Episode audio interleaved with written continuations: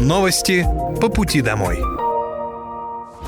Здравствуйте. Это новости по пути домой, и с вами я, Полина Вандровская. Пока вы добираетесь до дома, за рулем своего автомобиля, на пассажирском сиденье или в общественном транспорте, я расскажу вам о том, что произошло сегодня в Подмосковье, в России и в мире. Российские войска провели успешное наступление на Купинском направлении и продвинулись на полтора километра в глубину. Вооруженные силы Украины потеряли за сутки до шестидесяти пяти солдат. Об этом объявил на брифинге представитель Минобороны России Игорь Коношенков. Украинские подразделения остались без трех автомобилей, двух боевых бронемашин и американской радиолокационной станции контрбатарейной борьбы. На Краснолиманском направлении вооруженные силы России нанесли двенадцать ракетно-бомбовых ударов по районам сосредоточения живой силы и огневых средств ВСУ. Об этом сообщает пресс-служба Минобороны России. Также под удары попали командно-наблюдательный пункт и два склада боеприпасов противника. В районе Серебрянского лесничества ВСУ предприняли пять попыток вернуть утраченные позиции. Противник отступил. В ходе контрбатарейной борьбы удалось уничтожить орудия Д тридцать и два сто двадцатимиллиметровых минометов «Украины». украинских бойцов. Госкорпорация Ростех передала российским военным экспериментальную партию самоходных минометов два эс сорок один «Дрок» на базе бронемашины «Тайфун». Об этом сообщает пресс-служба Ростеха в телеграм-канале. «Дрог» дает возможность вести огонь, не выходя из машины, а также оперативно покидать место, что увеличивает уровень безопасности. Прицельная дальность стрельбы данных минометов более чем в полтора раза превышает дальность штатных минометов под нос. «Дрог» имеет боевой модуль, которым можно управлять дистанционно, с пулеметом кругового вращения и оптико-электронным прицелом. Также у него есть дополнительный миномет два бэ двадцать четыре. Орудие может работать автономно или с помощью цифровой системы. Задача такой техники – уничтожение живой силы и легко бронированных целей, ослепление наблюдательных пунктов, освещение территорий и создание дымовых завес. Вес комплекса составляет четырнадцать тонн. «Дрог» вмещает в себя до четырёх человек. Дальность его стрельбы от ста метров до шести километров.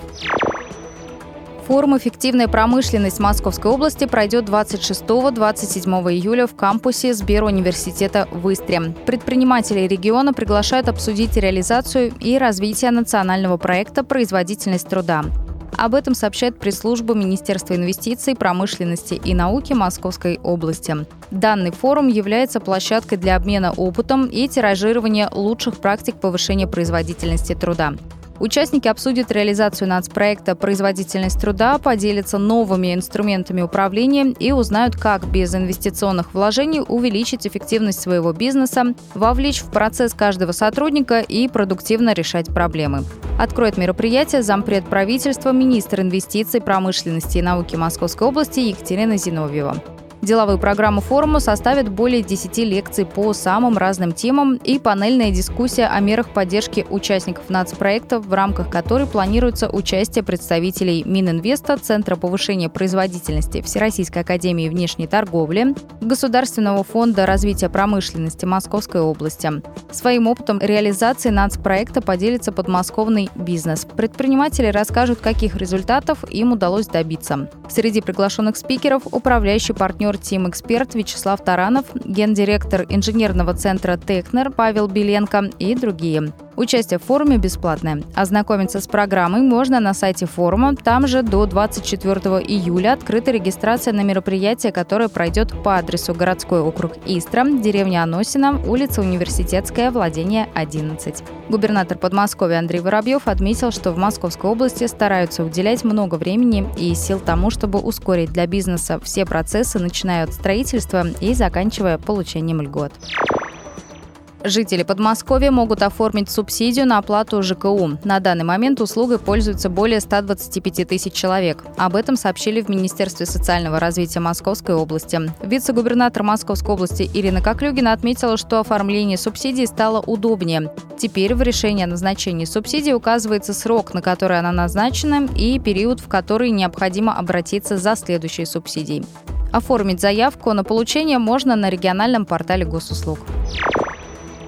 Всероссийский чемпионат по воркауту пройдет в Солнечногорске в июле. Он состоится на территории торгово-развлекательного центра «Зеленопарк». Соревнования продлятся два дня – двадцать второго и двадцать третьего июля. Турнир является отборочным этапом шестого сезона международный конкурс премии уличной культуры и спорта «Карда». Призеры поедут на финал в Ставрополь в августе. Так, двадцать второго июля с десяти утра до семи вечера пройдут соревнования по воркаут-фристайлу в мужской и женской категориях «Битва регионов». А двадцать третьего июля в это же время пройдет Кубок братьев. Соревнования по трем дисциплинам – Workout Battles, Freestyle Bar и Strong Battles. Гостей и участников ждут интересные призы, энергичная музыка и спортивная атмосфера.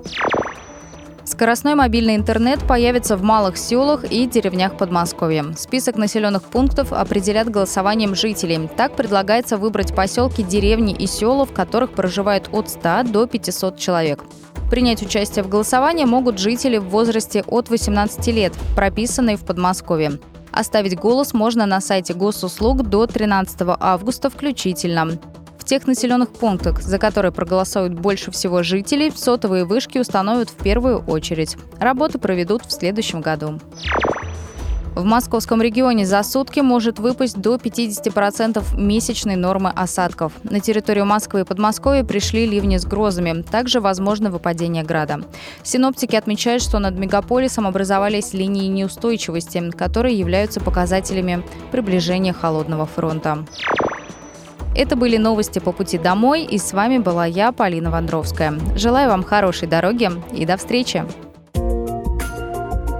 Новости по пути домой.